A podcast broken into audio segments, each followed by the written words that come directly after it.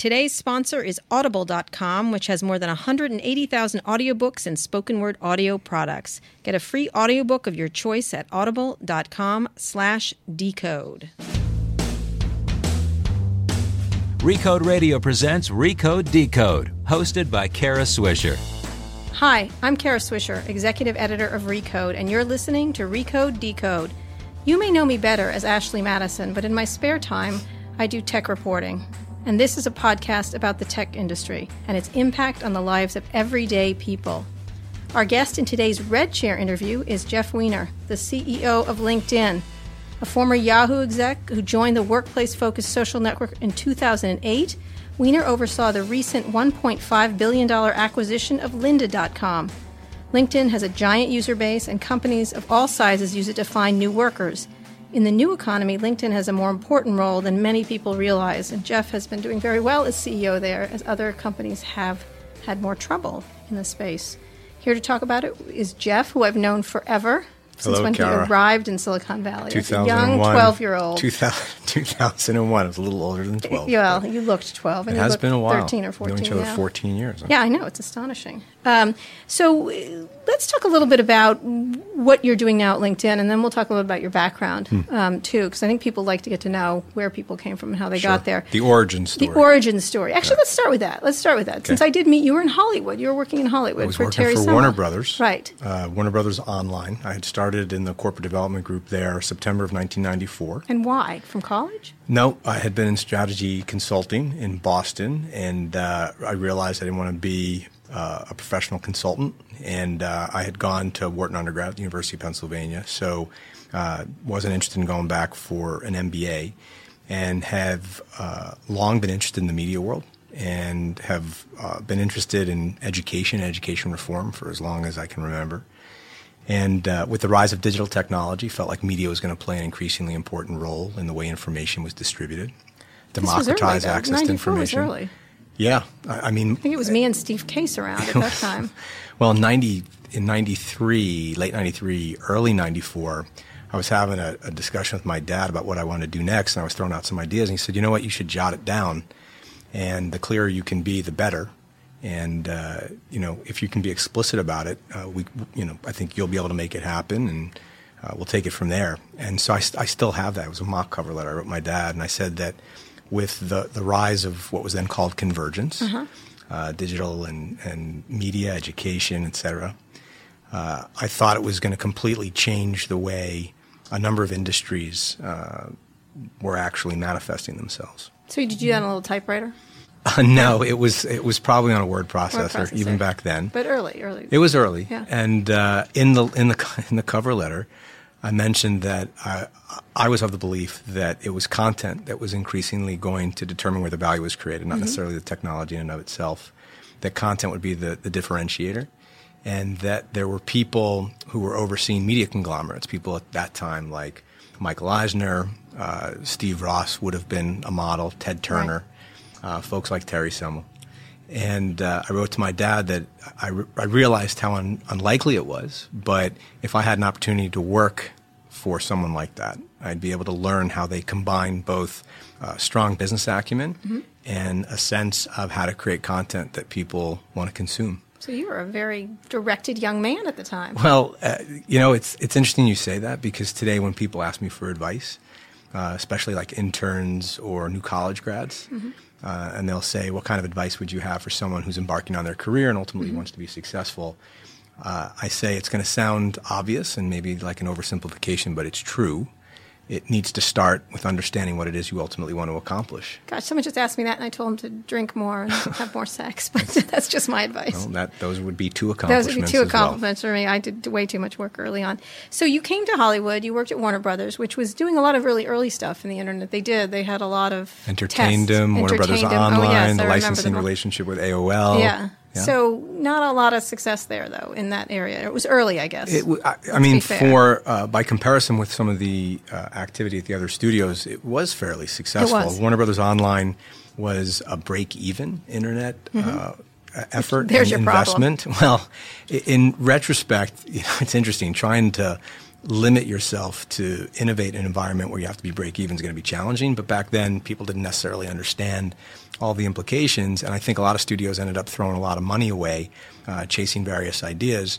And that was the impetus for us to do the licensing deal with AOL, mm-hmm. which enabled us to generate uh, resources and capital that was invested into original programming, things like Entertaindom. Right. So it was a, a really cool way to learn about the business. And, and for me, uh, that business plan, so I wrote the business plan for Warner Brothers Online December of 1994. So like Jim Moloshok, right? Jim Moloshok. I remember so that. Just, Jim, that name yeah, just popped into yeah, my head. That's, that's, a very good memory. Yeah. So uh, Jim wasn't involved yet. Um, that was the brainchild of the head of corporate development, a guy named mm-hmm. Stephen Koltai. And uh, Terry Semel and Bob Daly ultimately approved that themselves. That's where they said, we're going to go with this. We had also looked at CD ROM, mm-hmm. and they didn't want to do CD ROM because of the inventory risk. Right. And I don't know if you remember this, I remember but the ET, no, I'm saying the ET cartridge investment for Atari. Right. Almost bought, brought Warner Communications yep. down. It yep. was, uh, you know, it was a, a very painful experience for the studio. And so they were reluctant to invest in CD-ROM, but they approved the online piece as long as it would be self-funding. And uh, long story short, uh, eventually came on, and uh, he and myself and a guy named Jim Banister, Banister. Uh, helped oh build uh, that division. And uh, we were there for many years, and it was uh, an amazing ride, and we saw the rise of the internet. And at one point, um, Time Warner was thinking about spinning out its digital assets. Mm-hmm. It wasn't just us, CNN Interactive and Pathfinder. I don't know if you remember. Yeah, I remember. These, these are, we're going I way spent a lot back. of time with the founders. Oh, of, of course. There's a pony in there. Yeah. So, of course, you remember. So um, then AOL and Time Warner merged, and they said, we're not going to spin out any digital assets because we're now a digital company. And that was it. And you were still there during the merger? No. No, we left before left. it had closed. Right. And uh, that's when Terry uh, was leaving. Um, he, he and Bob had already announced that they were going to be reti- leaving and right. retiring from Warner Brothers, starting their next chapter. And then Terry started a private equity company, and he wanted to invest in media and digital. And you went with him. And he asked a, a couple of us, Toby myself and and- Toby. Yeah, right. some others. You have So you, um, I know, I'm super old, although I look really fantastic.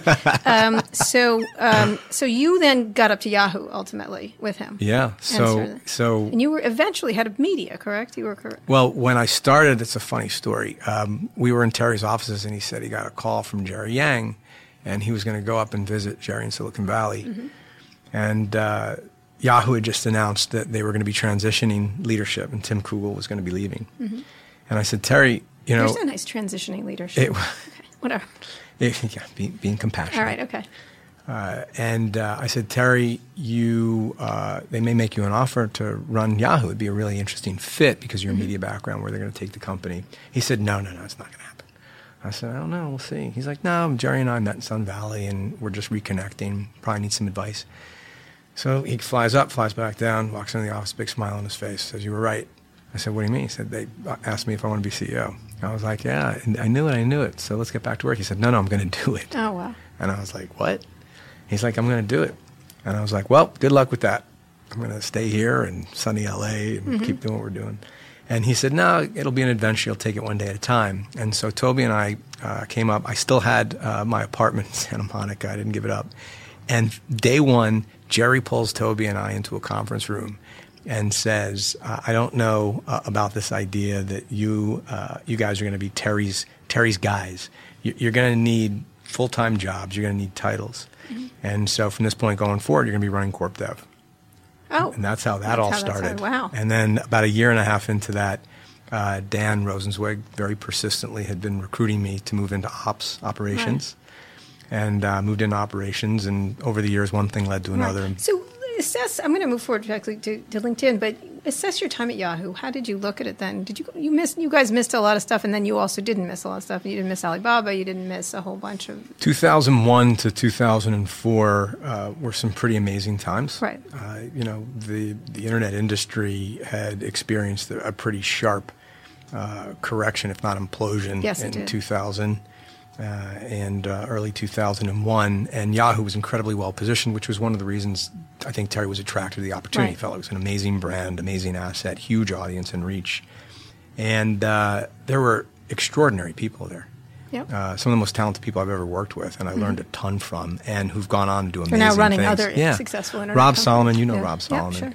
uh, Rob Solomon uh, once said that Yahoo would emerge as uh, somewhat of an equivalent to GE in terms of the way it would yield a lot of future leaders. Yeah, just not at Yahoo. Well, it, it didn't work out that Yeah, way. Yeah, it didn't work out that way. What do you? What did you? You guys didn't buy YouTube, for example. I remember you were in the running to do that, Hmm. and others. Is there something you think you, if you would, could go back and redo there? What would you have redone? Uh, I think YouTube would have been a Yeah. very strong addition to, Yeah. to Yahoo. Yeah. Uh, I think once it became clear that Google had reached escape velocity in terms of search, they had a multiple year head start in terms of trying to solve search uh, as a principle. And you would have come in and fixed that problem. I remember. we we recognized the strategic importance. what was it called? You're fixing. There it. was the algorithmic effort, I which mean, if it had a name. no, you're thinking of Panama, which was the sponsored search Right, piece right. of it. That was through the acquisition of Overture, Right, but you had which to came fix much it. later. You had to fix the problem. We acquired Inktomi too. Right. And after acquiring I. Inktomi, we were actually able to launch an algorithmic search product that uh, was pretty high quality. We started to gain share. And then Google, uh, in a brilliant move, which I think Sundar had something to do with in Mm-hmm. retrospect, uh, and I know that Larry and Sergey were very focused on it. They did a distribution deal with Firefox before anyone knew what Firefox Mm-hmm. Yep, was. And once the Firefox browser took off, it turned out putting a search box in the upper right hand corner of that browser was an incredibly powerful means of distribution. And that if your search quality, your algorithmic search quality was anywhere close to parity, distribution made all the difference. Right. Because people are going to do what was frictionless. Right. And, also, Google was search on Yahoo. People forget that. And Google You guys gave them their first Google million search- customers. Thank Google, you very much. Google was search on Yahoo way back in yeah. the days before I I, remember calling Jerry and saying, "Get them off quickly. These are evil people from another planet. Well, they were sure kill you." smart, and- they are sure smart. So you you stayed at Yahoo for a while. You were in the media space. Um, Uh, you were running media. ultimately, it was Yahoo.com, so Right. all the consumer products. So what did you what were you thinking at that time? And then what what made you leave and go to LinkedIn? What was the? Well, I, didn't you were a leave Yahoo. I didn't leave. VC yeah. in the interim. Uh, I was an executive in residence at Accel and Greylock on an interim basis. which means what? You do snacks along so on Sand Hill Road. you do snacks? Whatever. what do those people do? Executive in residences or or venture You capital lunch, partners? right? It's lu- it's a No, I'll lunch tell you. job. I'll tell you I'd what like I to be an did. It was actually it was. That was it. It's on my LinkedIn profile. It says executive in residence did snacks Did from snacks. From snacks September of 2008 sure you did. I'm not even- to Okay, you I thought joined- big no. thoughts and- So very specifically, the role was designed to um, potentially find uh, a vehicle, find a company, they're potential acquisition and investment that I could help run. Right. As opposed to an entrepreneur in residence, which is going to join a venture capital firm because they've got an idea they want to start. Right. And that that firm may or may You're not invest. executive for hire, hired gun. To some extent. And and the other thing that turned out to be really satisfying is you have an opportunity while you're there to work with portfolio company founders Right. and CEOs. And because you're not a partner, you're not on their board, uh, they're really very open. Sometimes more open than they would be with some of the partners. Mm-hmm. Right. And so those reminded me of product reviews, which is one of my, the, my favorite parts of the job. Right. So you were there for a short time, though. You weren't there for a long It was just several months. The, the other thing was evaluating investment opportunities. And uh, so I officially started in that capacity at Sem- September 2008. And uh, the the initial reason I left Yahoo in terms of timing was uh, the the birth of our daughter. Right. So um, I went out on paternity leave and decided that would be a good time to transition. And uh, started in the, the executive in residence role formally in September. And then within a couple of months, uh, a couple of the partners at Greylock mentioned that LinkedIn was thinking about making a leadership transition. Ah, and would yes. I be interested in helping The guy out? with the Hawaiian shirt was out, right? uh, Dan Nye? Yeah, that guy. Did he wear Hawaiian Yeah, shirts? did. Really? Yes. Huh. I don't see Dan as a Hawaiian shirt Yeah, kind of guy. work well okay. in lots of ways. By So- the way, did you know I was actually on your first date? I was having dinner with Terry when you went on one of your first dates with your wife. Just Really? Yes. A little historical. Uh, you were you were you were with was- Terry when I and he was you were- saying I yeah. just uh, no, you met her introduced there. these two. Yes. Yeah. Yeah. Okay. Yes. Uh-huh. Yeah. It's I took her to. There's a I Spanish thinking I tapas said to you, place in "Don't the be an marina. idiot. She's fantastic." you were correct. Yes, exactly. And and I was not an I was idiot. just having a memory Yeah. moment there. But let's get back to, to actual technology stuff. So you, um, so you were, um, you were there doing this. What attracted you to LinkedIn? Because it wasn't. I remember when I heard about it, I was like, "What?" There was a few different things. Yeah, it was like so from the outside looking in, I, I probably had a, a somewhat similar perspective, which Right, is were a media guy. way to get a job, Yeah. um, uh, digital resume, Right. and then the more I started digging in and looking into it, you recognize the power of this as a platform Mm-hmm. to enable capital all forms of capital eventually intellectual capital, working capital, human capital, which is human capital is where the company's historically been focused, to flow to where it can best be leveraged. And that's the economic graph vision we have right now. And it's taken some time to get there, Right. but you could see the basic building blocks. And put another way, in the parlance of social platforms or social networks, if you think about Facebook as a social graph that connects friends and families and digitally maps those relationships, Twitter is an interest graph. LinkedIn was founded as a professional graph. Right, And it was created before those two. But what attracted you? Because you literally you were a media guy. Like you were such a steeped in media and content and things like. That. Now you have brought that to LinkedIn. Yeah, I mean, content plays a huge but it was role. not that then. That was No, not. but you could see what would be possible if you were able to introduce content, professionally relevant content to people. And, you know, as someone who had uh, for a while been interested in education reform, you realize when you're exposed to something like LinkedIn that providing people an education is only one part of the equation, only one half of the whole. Because if you're well educated, but there's no access to economic opportunity, it's incomplete. And I think what always uh, attracted me or drew me to education was this idea of not only democratizing access to information, but democratizing access to opportunity. So people who were deserving and willing to work hard and had the best ideas uh, would be able to, to do something with that. And so when you look at a platform like LinkedIn, you realize how unique it is in terms of its ability to scale. When I joined, we were 32 million members, and today we've Mm-hmm. and it was know, largely resumes. It was we didn't have a lot of there were- services hanging off. There of were there were uh, the establishment of profiles when people weren't actively looking for jobs, which was unusual. People updating their profile when they weren't actively looking Mm-hmm. for a job. That's not how resumes work. The only time you dust When off you your have- resume yeah, yeah. is it, when you're it actively looked looking. like that, if I remember. But as a result of that, we were able to start this recruiter business, which enabled passive candidate recruiting at scale. And that was in the very early days. So you could see the potential of that. And you could see the potential of what would be possible by virtue of connecting professionals and enabling them to build out their networks. And then all the good things that could result uh, on top of that. And that's where we've been able to, to take the company. So talk about what you you've done since then. I mean, you, you really have made it into a content. And this is your interest, obviously, content. But it's been a big focus of your acquisitions. Uh, your Lynda.com acquisition, it's content. Um, Pulse. You added Pulse. abs- Those guys are terrific. Um, but it's not what people would think of. Can you explain it a little bit? Sure. What you're trying to do there? So uh, ultimately, the, our, our core value proposition to members is to help connect them to opportunity. And we, we see that from the member perspective happening in one of three ways. First, we connect them to their professional worlds. And that's connecting you to the right people and helping you to build your network, keep up and keep in touch with the people that matter most to you professionally. That's about following the right companies, uh, providing access to the right job opportunities, providing access to investments if you're an entrepreneur, uh, providing access to prospects if you're a salesperson. I mean, you name it. As a as a uh, journalist, uh, enabling you to research people, do primary research. It's called stalking, but go ahead. Well, it's not just about the people; it's also about the, the information and the content that's being shared. Right. So no, I get a lot of information. out of yeah. I, I think a, People a, leaving a, a lot of journalists do. So that's this first component is connect to your professional world. The second is to stay informed through professional news and knowledge. And in order to enable people to be more productive, more successful, take advantage of those opportunities, regardless of how they're presented, you need to be equipped with the right information, especially in this day and age. And we realized early on that by virtue of understanding who people are connected to, uh, you could see what people were sharing in a professional context, and that was going to create value for others. And we took that a step further with the influencers platform. So we identified roughly Right. 500 professional luminaries. And these were people who had a lot of experience, a lot of wisdom to share, who were very interested in sharing it. And, you know, at this point, we've got influencers like Richard Branson or Jack Welch, uh, Jim Kim. Uh, we've got prime ministers. Uh, it's amazing. Arianna Huffington, Angela Ahrendts. And these folks are sharing content, Bill Gates. They're sharing posts and things that they've learned about becoming entrepreneurs, running companies, leading companies, uh, the most valuable lessons that they've learned. Some of these posts are read over a million times Right. and they've generated millions of people following them. And this is very consistent with what we're trying to accomplish. That's the publishing platform, which has now been opened up to well north of 200 million people, over a million people on a unique basis, a million individual posters of content on Which LinkedIn. Which they post about things. All right, we're going to talk a little bit more about you all being a media company because it's kind of not orthogonal to what people think. But for a quick break, I'm going to read an ad from our sponsor. If you're always on the go like myself and don't have time to sit down and read, audible.com is a great source to be able to catch up on the latest bestsellers.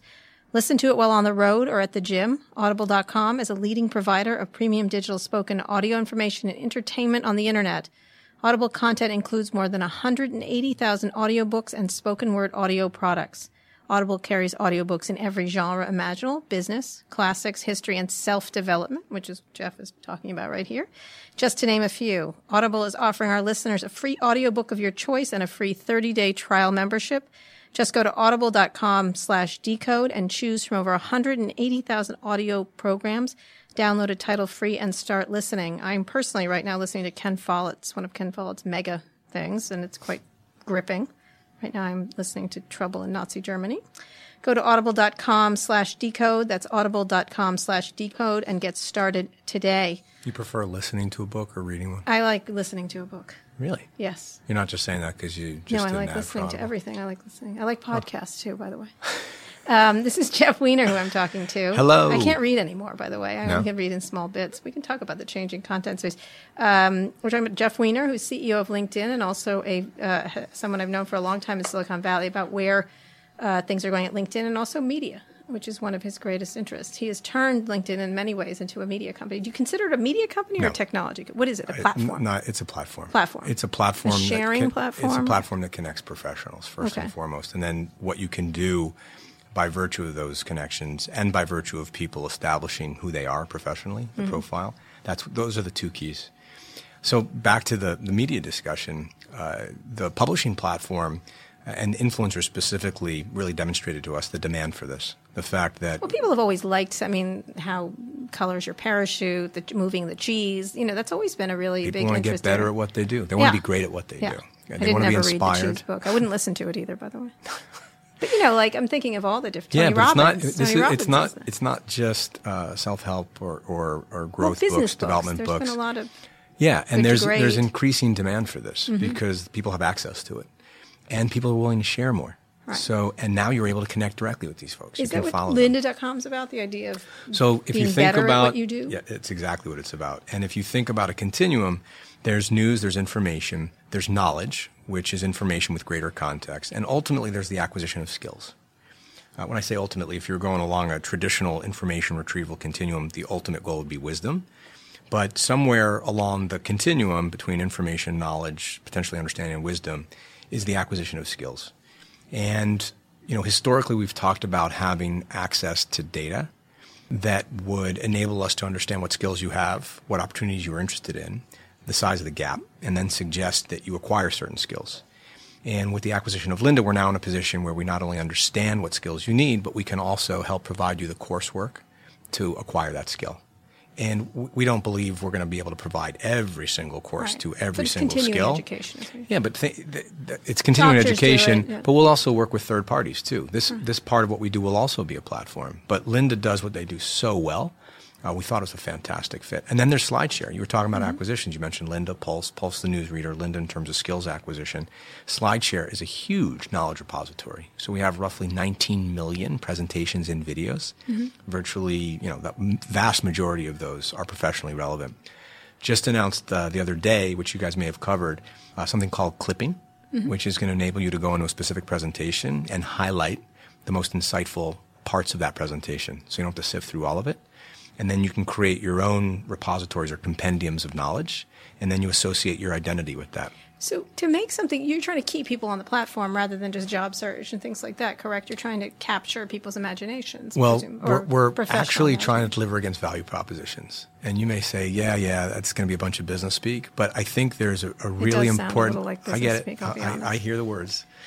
There's a really important distinction between trying to satisfy a business objective, like increasing engagement, and understanding who you're trying to create value for and creating that value for them. And I think historically, uh, we were too focused on trying to achieve uh, certain business objectives with regard to member growth or engagement.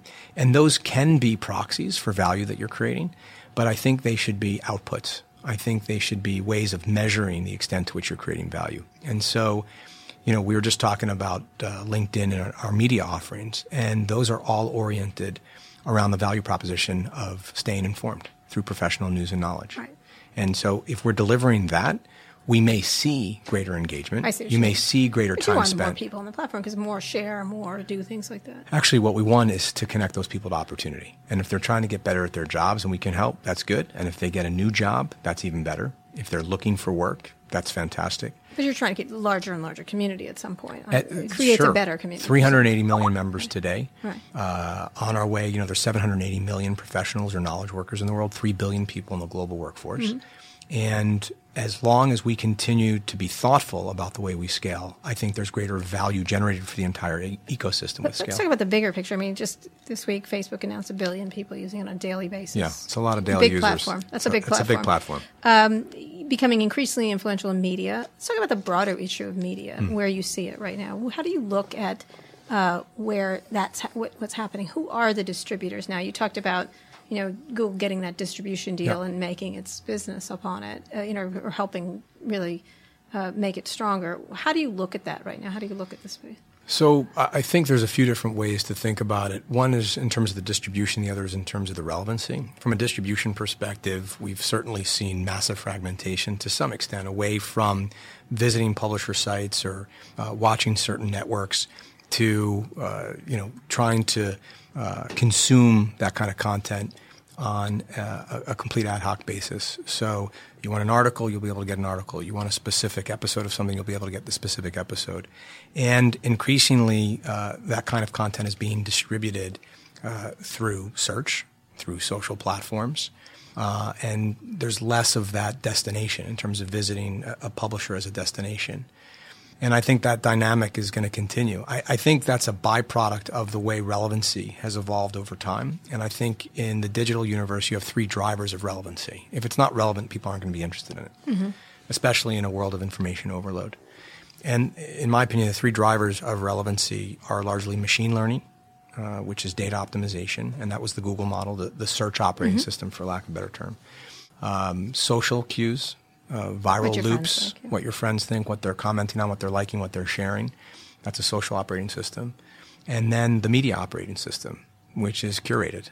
And you have editors and you have influential people saying this is of we're interest, this is something relevant, you should be reading. Well, I think curation matters. Curation does, but I think that it's hard to fight the machine. It does feel that way. Uh. I I would probably disagree. When you say harder to fight Unless the you want to be a small, you know, like a very artisanal bakery in Brooklyn where everybody wants to eat. well, if all you're doing is curating, I think that's the case. I think Jonah got this right uh, very early on with uh, the Huffington Post, and then again at BuzzFeed. And uh, you could see in those early days at HuffPo, he was one of the earliest to recognize that these three approaches to relevancy don't need to be mutually exclusive.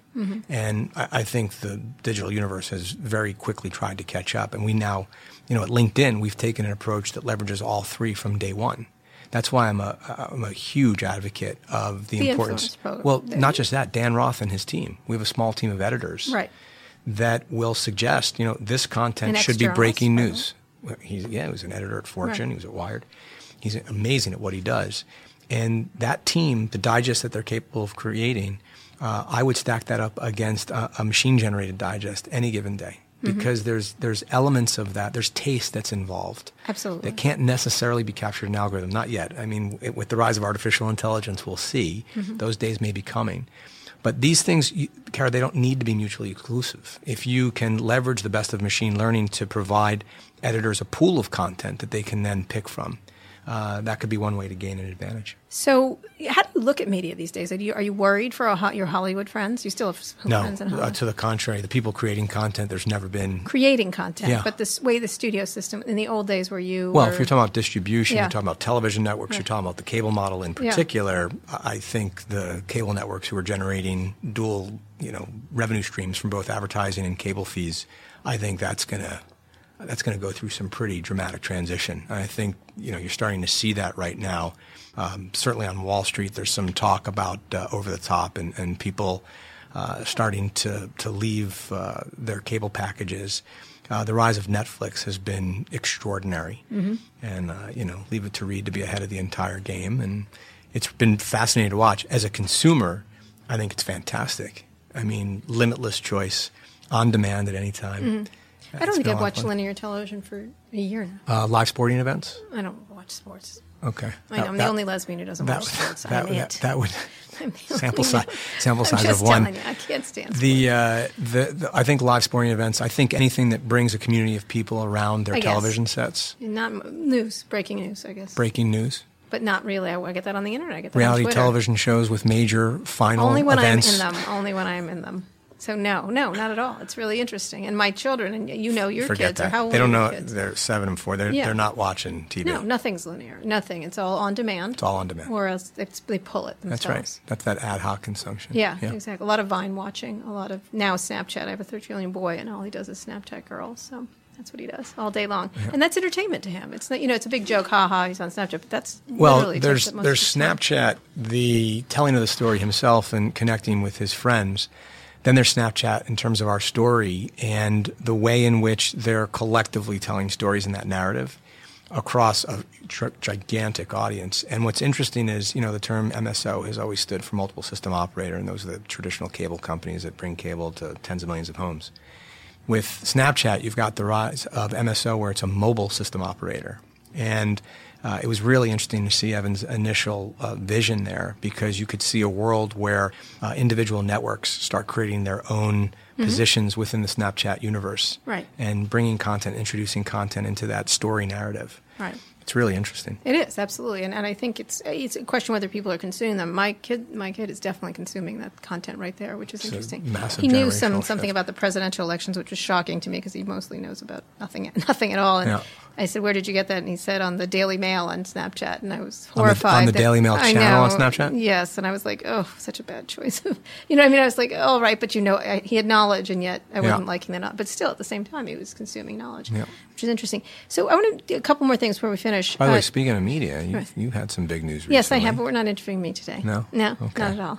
I made the, an excellent choice, as You usual. did? Yes, I did. Vox is fantastic, Yeah, as are. is Jim. He is. They're fantastic. Your new media overlord. Enough of, yes, right. Yes. You think that really is someone going to be my overlord? No, Thank I, you. no one is capable of being your overlord. All right, And then. Jim's too nice a guy yes, anyway. he is. Um, but uh, so let's talk about two things. One is China, where Yeah. LinkedIn does operate compared Yes. to a lot of other internet companies. And the second thing, I want you to do some predictifying of, Okay. of companies and where they are very quickly. So let's let's talk about China for just a few minutes. We only have about five or six minutes left. Um, can you tell me what, what what's your experience been there? Yeah, so we're we're off to a pretty good start. It's it's a challenging environment and market for a Western company. Uh, it's incredibly competitive, very intense competitively, and uh, we were very fortunate to find uh, excellent partners uh, in CBC and Sequoia. Uh, we found uh, almost the perfect fit in terms of uh, the person running China for us, Derek Shen, who heads up the joint venture. He built a very impressive team in a short period of time, and we're, we're generating good traction. It's still very early days, and you know we're not kidding ourselves about the challenges ahead. But uh, when we first launched, uh, you know, we had been operating in English in China for the better part of 10, 10 years or so. And uh, we were able to grow from 4 million to 8 million members uh, in you know, roughly a year's time, less than a year. So we doubled that. And today we're north of 11 million. So we launched last February. And that's on the extension of our global platform in China, Simplified Chinese. Derek and team also have uh, recently launched a standalone mobile only app uh, which uh, started from scratch. They were able to, to go from a standing start to launch within roughly four months or less. And uh, that's been really impressive to watch. Do you have to make too many compromises in China? Have you made too many compromises? We, we've made one big compromise, and that's you know this notion of of at times, and thankfully it's happened very infrequently, uh, but having to alert a member that content that exists on their profile uh, needs to be removed, changed. you were at Yahoo when that ha- when that bad thing happened. Yeah. And it's uh, it's not easy. And we were very thoughtful about this. We weren't kidding ourselves uh, before we entered. And uh, though we could not be stronger supporters of freedom of speech and uh, believe very strongly in the ability for people to be able to express themselves, we also recognize the value we can create in China for our Chinese members, for potential Chinese members, the value we can create on a global basis by connecting Chinese members to people around the world, given the size of the Chinese economy. And in order for us to be able to scale and create value for those members so that they can pursue the kinds of lives that they want to pursue, you, you've got to comply with the law in these markets. Well, I, some people aren't there. I mean, you don't have quite as controversial a company as, say, Twitter or Google. We're focused on economic Yeah. opportunity. We're focused on job creation. Right. We're focused on connecting people to opportunities they wouldn't have otherwise. That's a very different context. Where wouldn't you go? uh, in terms of geography, Yeah. we wouldn't go anywhere in the world where we can't fulfill our mission and vision.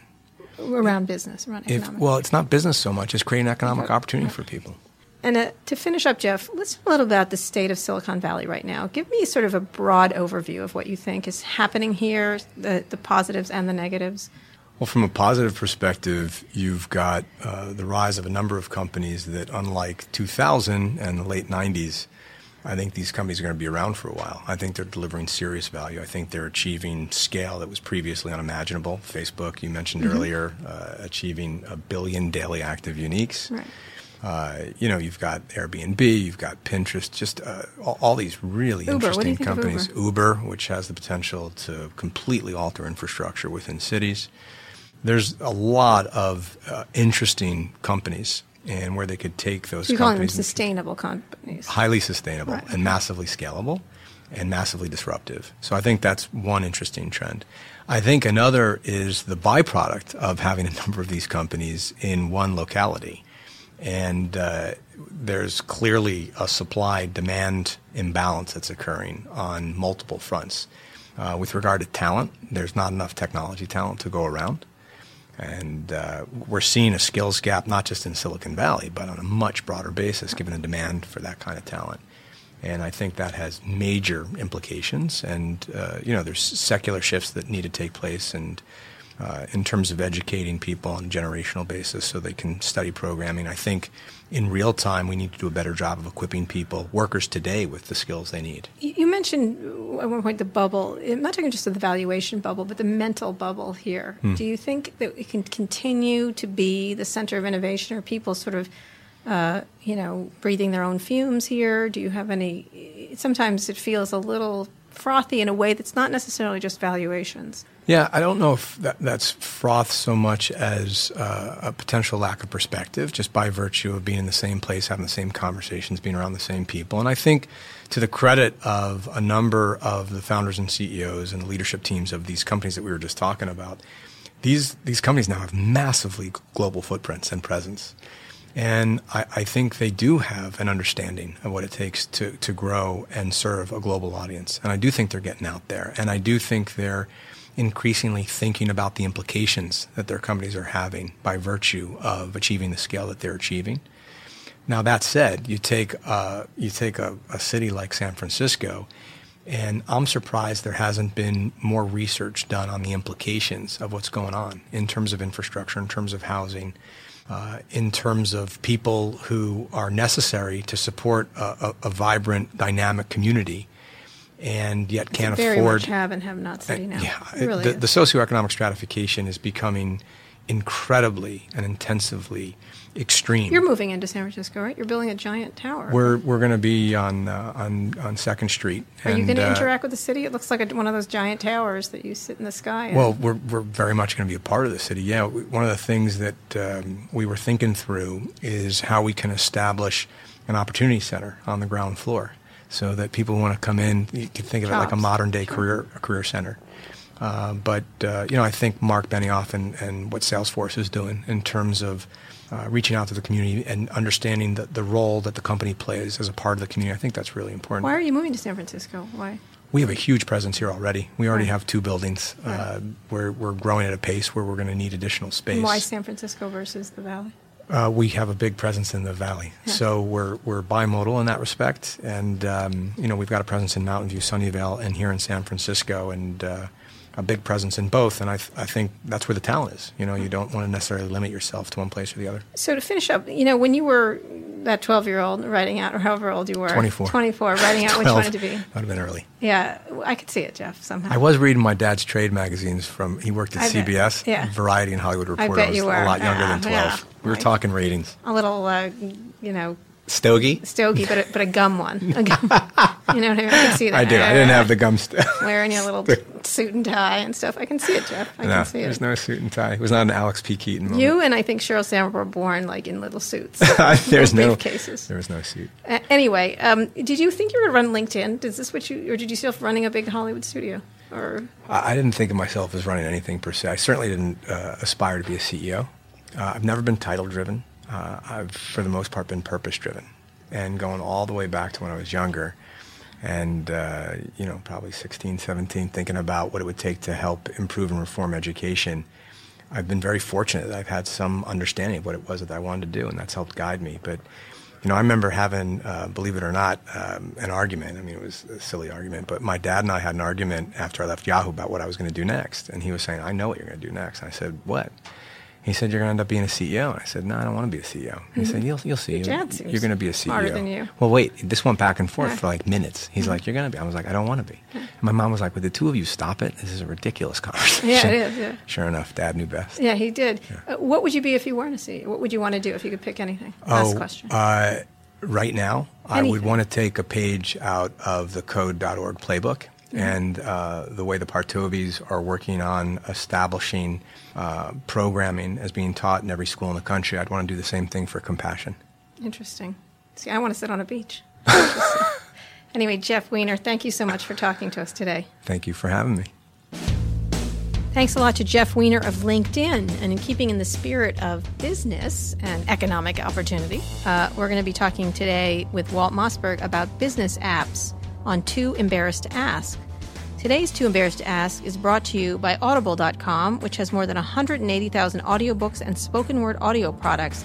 Get a free audiobook of your choice at audible.com slash decode. All right, let's start with Too Embarrassed to Ask with Walt Mossberg. Welcome, Walt, who is coming to us on Skype. Glad to be here, Kara, via Skype. Yeah, we're going to be talking lots about business apps like Google Docs, Slack, and all this other software for worker bees. Um, it's uh, it's gotten very popular. Like Slack, for example, and a lot of others have, become almost like a consumer product. Yeah, I think that what we see happening here is, you know, for many years, everyone operated on uh, Microsoft Office, which you bought in a box, or if you were a big company, you might buy a license for a lot of copies, and that included Outlook and uh, email. We all still it's it's ridiculous to pretend we don't use email, but we don't use it as much uh, as we used to. And now what we have is the rise of collaborative cloud-based apps. Uh, to be fair, I think Google was kind of the one that uh, uh, made the biggest uh, early dent in this with Google uh, Apps, Google Docs. They've changed the name a few times, and, and then we have these group team collaboration and conversation apps. Uh, the leading one of which I think now is Slack, and um, so uh, this week uh, I asked people on Twitter, did they think Google Apps could replace Microsoft Office? Did they think Slack could replace email? And we got a pretty wide variety of responses. Yeah, let me read some of them. Slack complements email, says David States, does not replace it within groups versus external communications. What do you think about that, Walt? Well, I think he's right. I mean, uh, obviously, maybe they'll add a feature to Slack or something, but right now, uh, uh, as you know yourself, because we use Slack at, at Recode, um, people uh, that you're trying to communicate with who don't work on your team or in your company, you have to use uh, email or text or some external form. But I also, I also think this he's a little bit wrong in this, in the sense that even internally, there are things you do, and even though there's a direct messaging feature in Slack, you still tend to take some things offline and sometimes Slack can be very uh, confusing, especially if you're having a complicated discussion among a lot of people. Yeah, absolutely. But this person, Petri Okia, says Slack has replaced internal email. Excellent UI, modern. Well, it is modern, Kara, uh, I, I, and I think there are a lot of good things about the UI. But the one glaring problem with the UI, which uh, you know that even our own folks and other people we know complain about, is there's no threading. And what I mean by threading is if you're having a conversation about one topic, threading allows you to see all the responses back and forth, people throwing ideas around or making decisions or assignments or whatever it is. the way Slack networks now without threading is topic A might be discussed for two or three exchanges, and then all of a sudden somebody brings up topic B, and then all of a sudden Yeah. somebody brings up topic C, and then they go back to topic A, and, And then there's a GIF bit- somewhere in there. yeah, there's a GIF, always a GIF, Always a and, GIF. and lots of emojis, and it's hard to. It's not those things, but it's it's just hard to follow, and threading would help. So let's talk a little bit about the docs. We got a lot of questions about docs. Uh, you're talking about whether Word got replaced. Word, perhaps, especially for collaboration. Excel, no way. It doesn't isn't in the same stratosphere for power users like me. That's Andrew Lax. Same time, uh, Eric Disco says, hasn't Google tried to do this for many years already? Google Docs is dramatically underinvested, has not improved. And lastly, from Varan Duby, no and maybe. Google Docs sucks for anything other than real basics. Also, lack of offline means can't work on flight, etc. Okay, so first of all, it is true that uh, Google Docs, which is kind of has, except for email, the same functional pieces as Microsoft Office. It has a word processor, it has a spreadsheet, it has a, a, a presentation app. Um, is none of them are have as many features as Microsoft Office, but that's kind of deliberate. I don't think Google is trying to match every feature. Uh, I know lots of young people uh, and others uh, who use it and don't miss the more sophisticated features uh, that uh, are in at least the word processor, at least Word.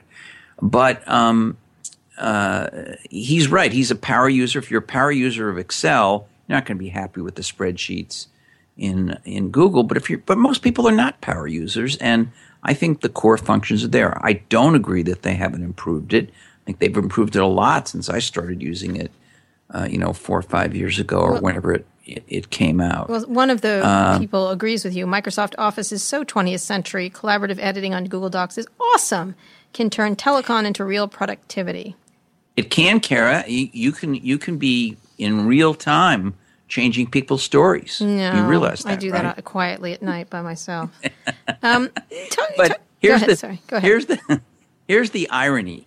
Microsoft belatedly, which in fact some ways ought to be their slogan, uh, Microsoft belatedly. Uh, Microsoft belatedly a couple years ago put up on, online. That's typical of you, Microsoft, in a move that doesn't suck completely. That's what it, In a move that didn't suck completely, they put up online versions of Word and Excel and PowerPoint, and you can actually uh, uh, do collaborative editing with them. You can, they're free. You can store the you can store your stuff in OneDrive, which is which is their competitor to Google Drive.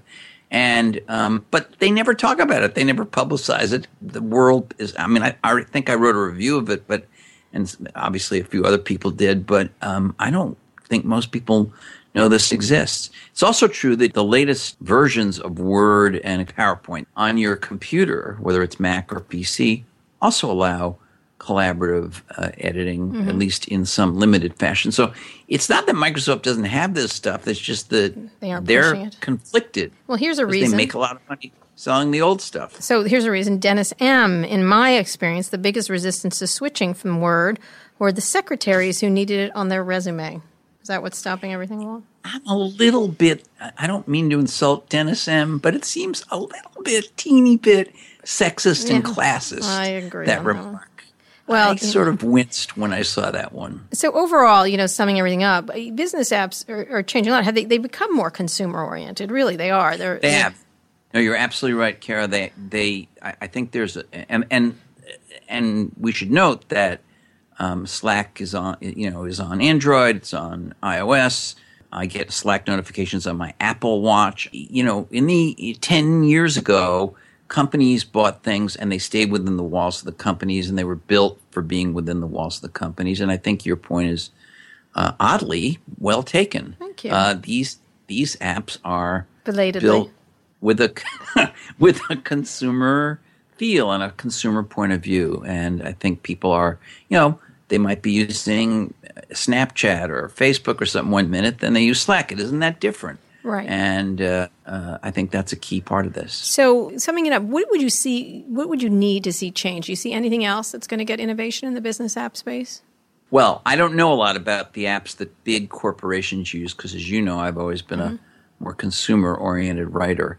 Uh, but I, I do think, uh, just logically, if you're taking in a lot of younger employees, millennials, digital natives, and you want them to feel comfortable, you're not a we already know you're not giving them a blackberry. You're going to give them an iphone or an android or something. Mm-hmm. you're not giving them a inch and a half thick 18 pound dell laptop which 10 years ago you would have gotten. You're going to be allowed to use your macbook air or whatever you prefer and the same thing will be true with with software used within companies i think it it has to emulate the most successful consumer software and mobile software absolutely you got to listen to the millennials apparently Used to be the baby boomers. Now I have to listen to millennials all the time. I know it's so sad, Kara. anyway, so Walt, sad. thank you so much for being so businessy today. Are you wearing a suit and tie while you're doing this? I'm wearing a T-shirt. Actually, uh, it says Mount Rainier on it. Then you're a millennial. All right, Walt Mossberg, thank you so much for talking. We'll see you soon. See you soon. And now we're on to enough said. Today, we're here to talk to Ina Fried again about the business of wearables, which will be one of the topics at the upcoming Code Mobile Conference in October in the San Francisco area. In the second quarter of this year, Apple sold 3.6 million Apple Watches, one of which I am wearing. That's a really good showing, but it's still not a ton, and they're the most impressive sale numbers there have been. But is Silicon Valley overpromising on what they can deliver to consumers? And how about what they can deliver to investors? Here's Ina Fried to talk about it. Welcome, Ina. Hey, Kara. So, t- talk a little bit about the wearable sector right now. Where are we? I think we're in one big beta test, really. I think we're still trying to figure out, the industry is trying to figure out what these are good for. And, you know, in, as it, with every early adopter product, there's a group of people that are willing to try that out, that want the latest and greatest, and are willing to basically figure out whether we've found something interesting. And I don't think we're quite there yet. So, we're guinea pigs, in other words. Yeah. I do feel like that. I feel like this watch is sort of, it doesn't quite, it's not quite there. It's not quite complete. Well, I think we're in that early stage where people try and take the last technology and graft it into a new area. The first smartphones were basically a desktop computer, you know, strapped to a phone. These are a phone crammed onto your wrist, or in the case of, you know, something like Fitbit, it's one or two pieces of data. I think we still haven't figured out what the wrist is uniquely useful for. Or some other part of the body. Or some other. I mean, yeah. I think the wrist, the ear, the glasses. I think there are different places we can get information. Mm-hmm. I think no one's quite sure yet what we want or how to do it. So, what are we going to talk about? Who are we going to talk to at the conference to talk about where this is going? So we have a few different angles that we're taking this from. We have James Park, the CEO of Fitbit. They've clearly been the most successful. They're actually making money at it. Um, people really like their product. Don't always stick with it, but you know they've been generally well I think regarded. I have 83 Fitbits, but go ahead. And that's the problem with the industry is a lot of these end up in a well, I drawer. think it's fine for them. I keep buying them. Um, so we're going to be we're going to be talking to them. We're going to be talking to companies like AT and T that are trying to say, "Hey, these would be much better if they had another cellular modem in there." I'm not sure that's the answer, but it's an interesting question. You know, a lot of the devices today require you to have your phone with you. Is it better if it doesn't? Would you like your Apple Watch more if you could leave your phone at home? You can do that, but there's trade offs. Um, battery life gets even worse. You know, if you have to cram a whole cell phone's technology into there. Um, so there's a lot of needed experimentation. And I think the other thing that we haven't yet gotten to is where these sensors can live on their own. Right now, everything has to be its own unique device. But a lot of people are realizing maybe maybe it's just the sensor that needs to be there. Maybe you don't even need a wearable, if you will. You just need the sensor to know how many steps you're taking. And if you want to look at a screen, that's what your phone's good at. Right. So where would those sensors be? Like stick stick-ons or I think that's one one definite possibility is mm-hmm. that we're going to have a lot more sensors stuck to our body, near our body, in our cars. Um, and they don't all need a screen. They don't all need a processor. Some will. And I think the wrist is a logical place to put some computing once we figure out what it's good at. Has glass been a, been a bust? I think the instantiation of glass as a product has probably been doomed ever since Robert Scoble took it in the shower. Mm-hmm, I too. think the notion of eyewear as a place to get information probably has a place. It's probably somewhat limited. I think for factory workers, it's excellent. I think there might be a place for drivers. Audi tested this thing, sorry, BMW Group with Mini tested this concept, you know, where when you're driving, you would get extra information, um, augmented reality. I think there's an opportunity there. I think certainly for gaming, virtual reality, there's a big thing. I think walking in the street, having a conversation, you know, no offense to certain people who like to wear glasses that, mm-hmm. you know, create some distance between them and the people they're talking to. But I think the average person doesn't want that in a conversation. I see. So what about other parts of the feet, that you're talking about the ears, the, is there just, or, or embedded into people, correct? Yeah, embedded is one. Let's start with the ears for a sec, though. I think that's a really unique place because you actually can have something discreet there. So Motorola has a product called the Hint, which is essentially one of those Bluetooth earpieces, but they tried to do two things: make it smaller so you don't look like a you know jerk walking down the street talking to yourself and then also add some intelligence so it's not just carrying your call and answering the phone but it's giving you some intelligence i think if you know they could tell me oh i'm talking to kara you know don't make sports metaphors while we're having this discussion that could you. be useful That would be very useful to me. Last question: Where's the where do you think the most far out thing is happening? Is there anything really far out in wearables? I think the most interesting things are the medical applications. They're going to take the longest because you have to go through this rather arduous process of getting regulatory approval, but that's where the life changing stuff. I mean, if you talk about what really powerfully can you do on the body, mm-hmm. saving lives has got to be right near the top. So, Right. stuff in diabetes and chronic case management, stuff detecting a heart attack before you have one, Right. that stuff is where the really profound change But am I going to get my bionic arm that I've been wanting since the Bionic Woman was on in the 1970s? That's what I want to know. I think so. I mean, 3D printed hands and stuff, I mean, that's No. already happening. I want bionic, Ina. I want a bionic arm shown at this conference. All right. Next, next week we'll have bionic arms. All right, excellent. Thanks a lot, Ina Fried. This has been Recode Decode with Kara Swisher. Thanks for tuning in. If you like what you hear, please download it on iTunes and leave us a good review. A bad review, maybe you can just forget.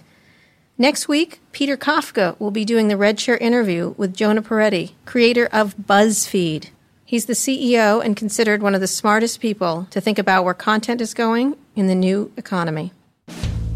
This has been Recode Decode, hosted by Kara Swisher. For more hard hitting interviews with insiders from the worlds of tech, media, and politics, subscribe to Recode Replay on iTunes.